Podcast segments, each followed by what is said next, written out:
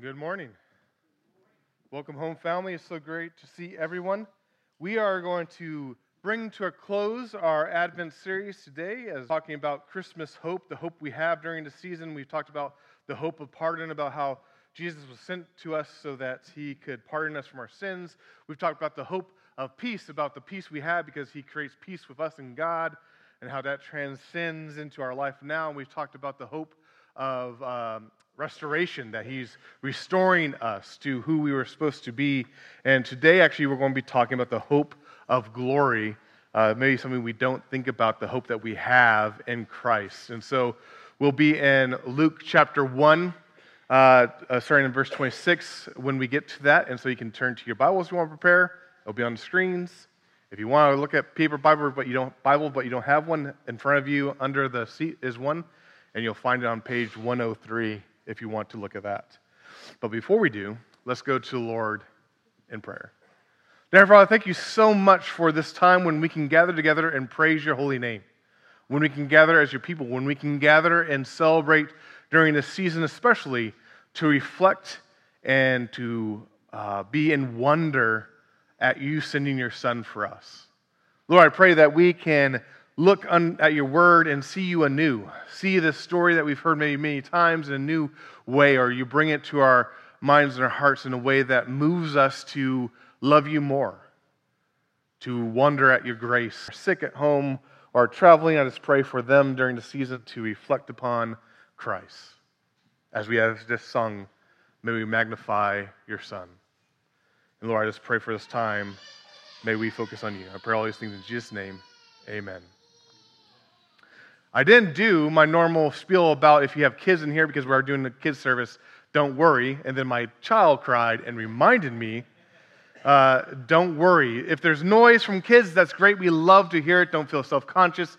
It's a great thing uh, for the church to have everyone together. And we do that on every fifth Sunday, but also every time we kind of have a special service or a special time, it's good to gather the whole family together and praise and sit together under the word. And so take a deep breath. and I can speak to my wife today about that. It's okay. um, all right, let's go, go to the word. So, the whole of creation proclaims God's glory. The, the Bible is clear again and again that we see God's glory, which we could define as his active presence or his visible presence in creation is proclaiming it. We see his fingerprints upon the whole world. We see it at uh, special times coming in more profound ways when we think about Moses meeting with God or going up to the mountain and the Shekinah glory of God descending upon the mountain or God. It's his majesty, it's his power. We see it all around us, but we see it also as these special times. This is our God, the creator of all there is. He is a glorious God. He shares his glory with no one else. There is no one like him, nor could there be anyone like him. This is our God, and we praise him for it. But the amazing thing about this glorious God is that from the beginning, when He created, He had a plan that He actually was going to share, in some sense, His glory with His creation. For He made humanity, male and female, He made them to reflect His glory.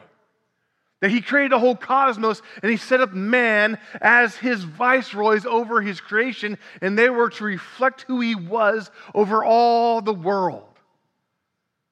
But maybe unsurprisingly, man was not content just to reflect glory, but wanted it for himself. So Adam and Eve rebelled. They disobeyed God. They wanted to be their own gods. As, the, as Satan tempted them, he tempted them with that promise that you could be just like God. And so they disobeyed. They chose to grab and grasp that glory for themselves.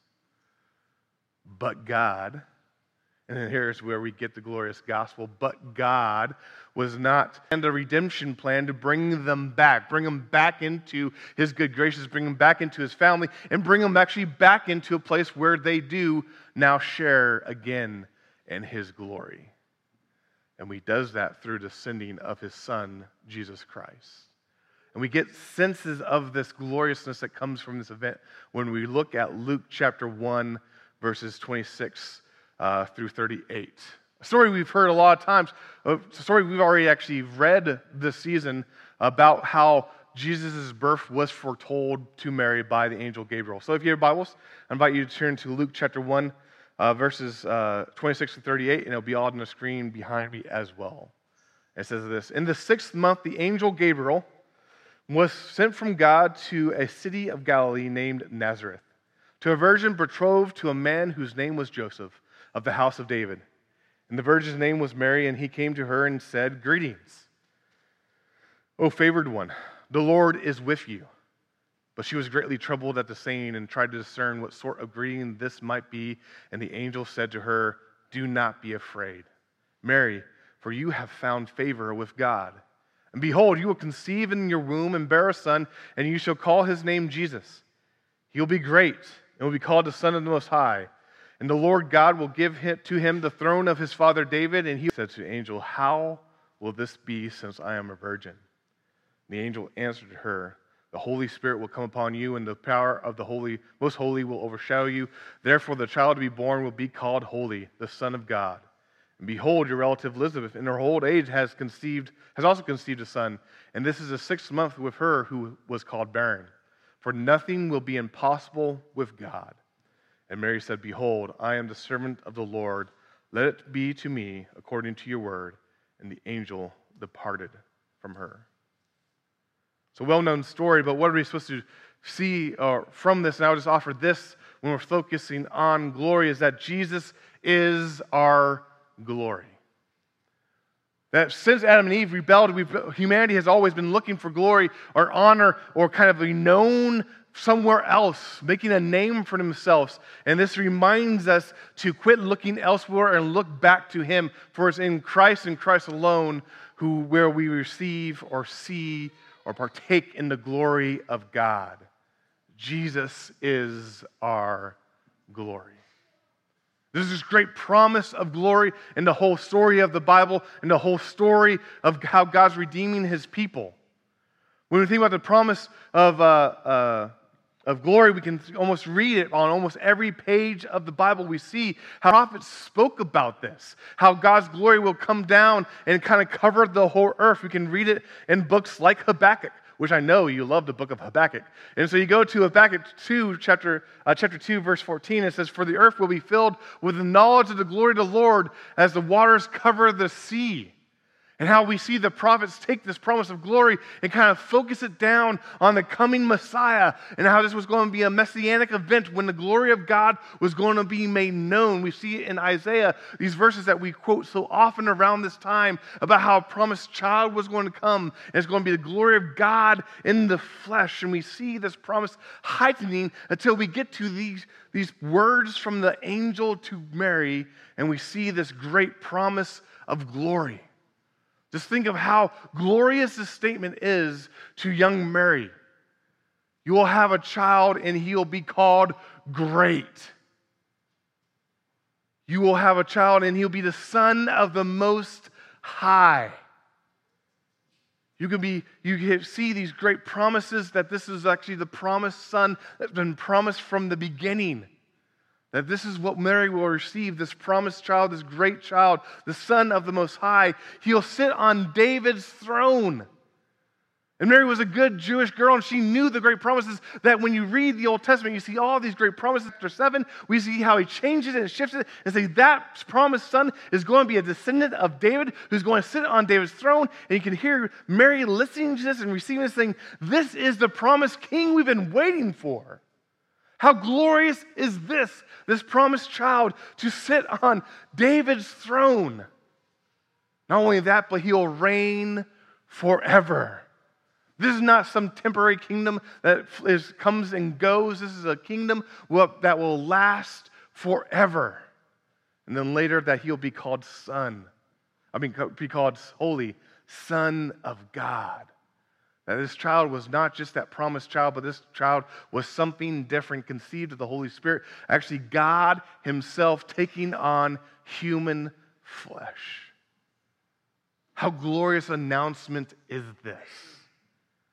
And then when we think of the other tests, other scriptures that we read so often during this time, later in Luke, in Luke chapter 2, when they go to Bethlehem and who actually shows up and announces to the shepherds, but a choir of angels declaring glory to God in the highest and peace on earth to those whom, with whom he is pleased. This glorious announcement and you think in, in, Matthew chapter 2, when the wise men come from the east, these very rich, wise people come and they bow down to this young child of Jesus, and we see Jesus and what it means.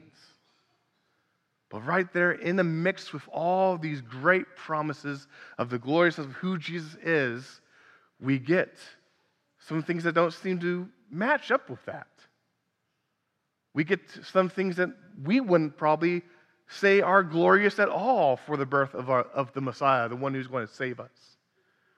We get the fact that he was born in a stable, in a manger, placed there because there, there was no place probably in the family uh, that they were staying with to be in the main house. There's these low setting of his birth that doesn't seem glorious. We get the fact that actually they had to flee. Probably when he was around two years old, Joseph had to grab young uh, Jesus and Mary and flee to Egypt because Herod was killing off all the two year olds and youngers because he had heard the Messiah was born, the king was born. And he's like, Not on my watch. And so Jesus grew up for a little bit as a refugee in Egypt. That does not seem glorious. Then he returns to Nazareth, Nazareth that was not a well known town or a thriving metropolis, to live a quiet life of 30 years being a tradesman, working under his father. a Teacher, a rabbi who really was not met with great acclaim. He gathered some clouds, but he had no place to lay his, his head. He had no home to call his own. It doesn't seem that glorious. And then he goes to a death that he did not deserve, falsely accused of things he never did. And then when you think about the whole story of, of us all, the biggest thing that does not add up to a glorious event is the fact that this was God in the flesh that the second person of the Trinity chose to come down and live as one of us, but not in a palace, not reigning from the get go, not bringing victorious armies marching across his land, not waving a banner to conquer all, but he came as a helpless babe born in a manger. That God condescended in a way that defies what we expect when we think of all the glorious promises given to us about who Jesus is. That this is a story that God operates in ways we don't expect. And his gloriousness is sometimes hidden in the mundane, but we know that if you know the story of Jesus, he didn't stay unknown or he didn't stay in this humble condition, but Jesus actually returned to glory. We see how he resurrected from life, proving that he was truly, where actually was taken bodily up into heaven. Then we see and know that he now reigns on the right hand of God, the Father Almighty, reigning as the Lord of the cosmos. And so he returns to this glory. It's a thing we need to remember how he returns there, and that's truly who he is. And one of the great things I love about the Bible is that actually, before Jesus, it gave us this pattern that we could see this is how God operates.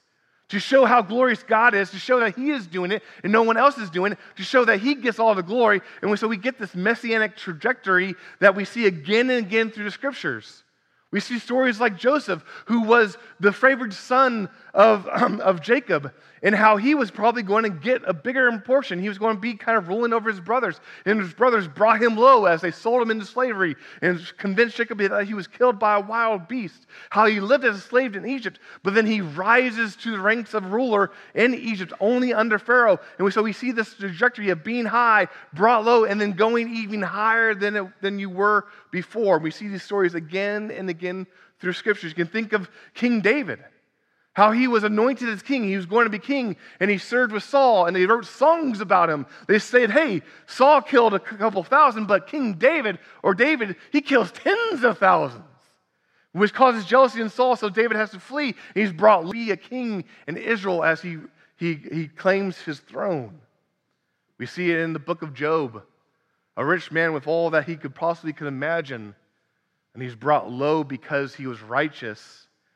But at the, how the book ends is that he has more than he had at the beginning. He receives it all back from God tenfold. And so we see this trajectory happen again. And the Bible is teaching us, preparing God's people to expect this is how God operates.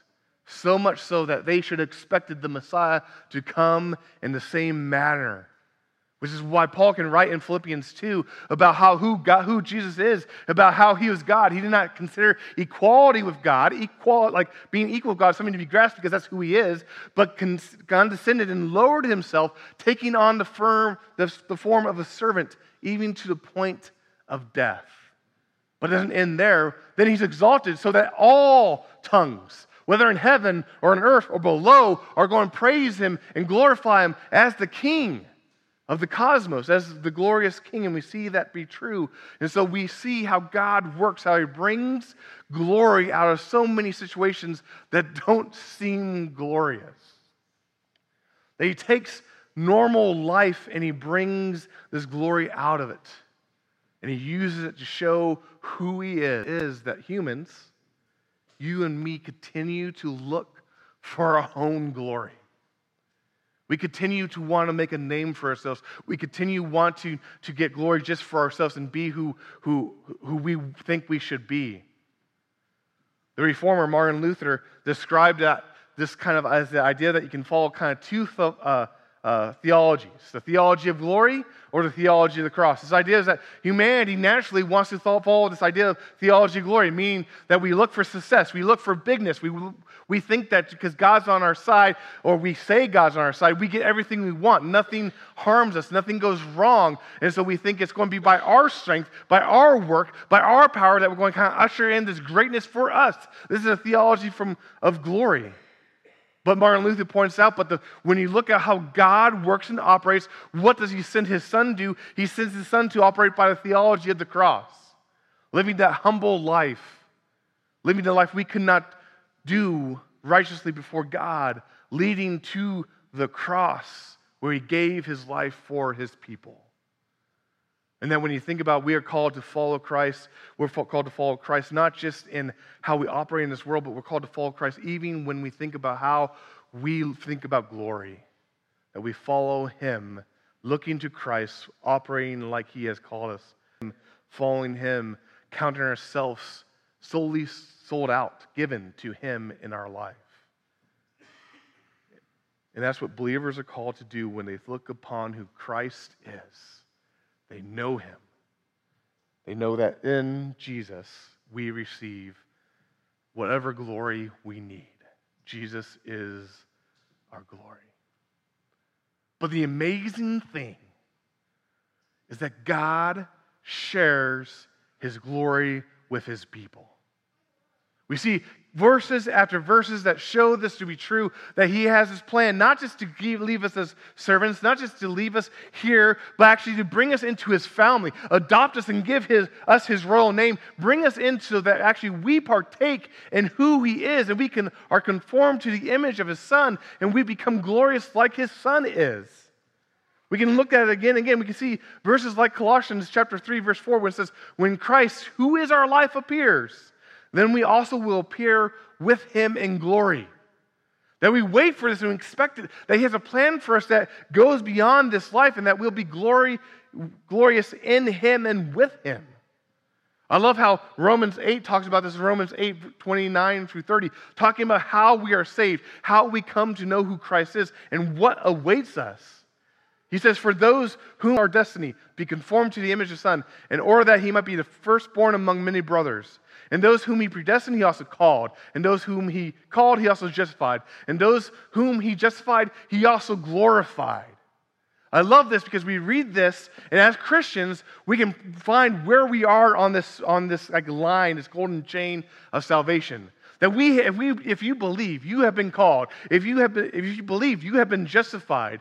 And so now we wait with expectancy to be glorified. Because when we read this, and I love it, Paul mentions this as this already happened. He says, It's, it's past tense. We, we've also been glorified. And we look around and say, No, I haven't. This is not that glorious.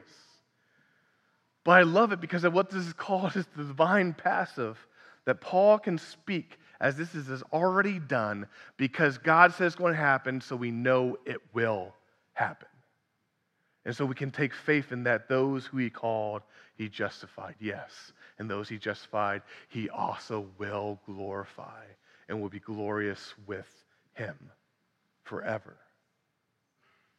It's the same thing that Paul says in 2 Corinthians verse, uh, chapter 3, verse 18, when he says, And we all, with unveiled face, beholding to another, for this comes from the Lord, who is the Spirit.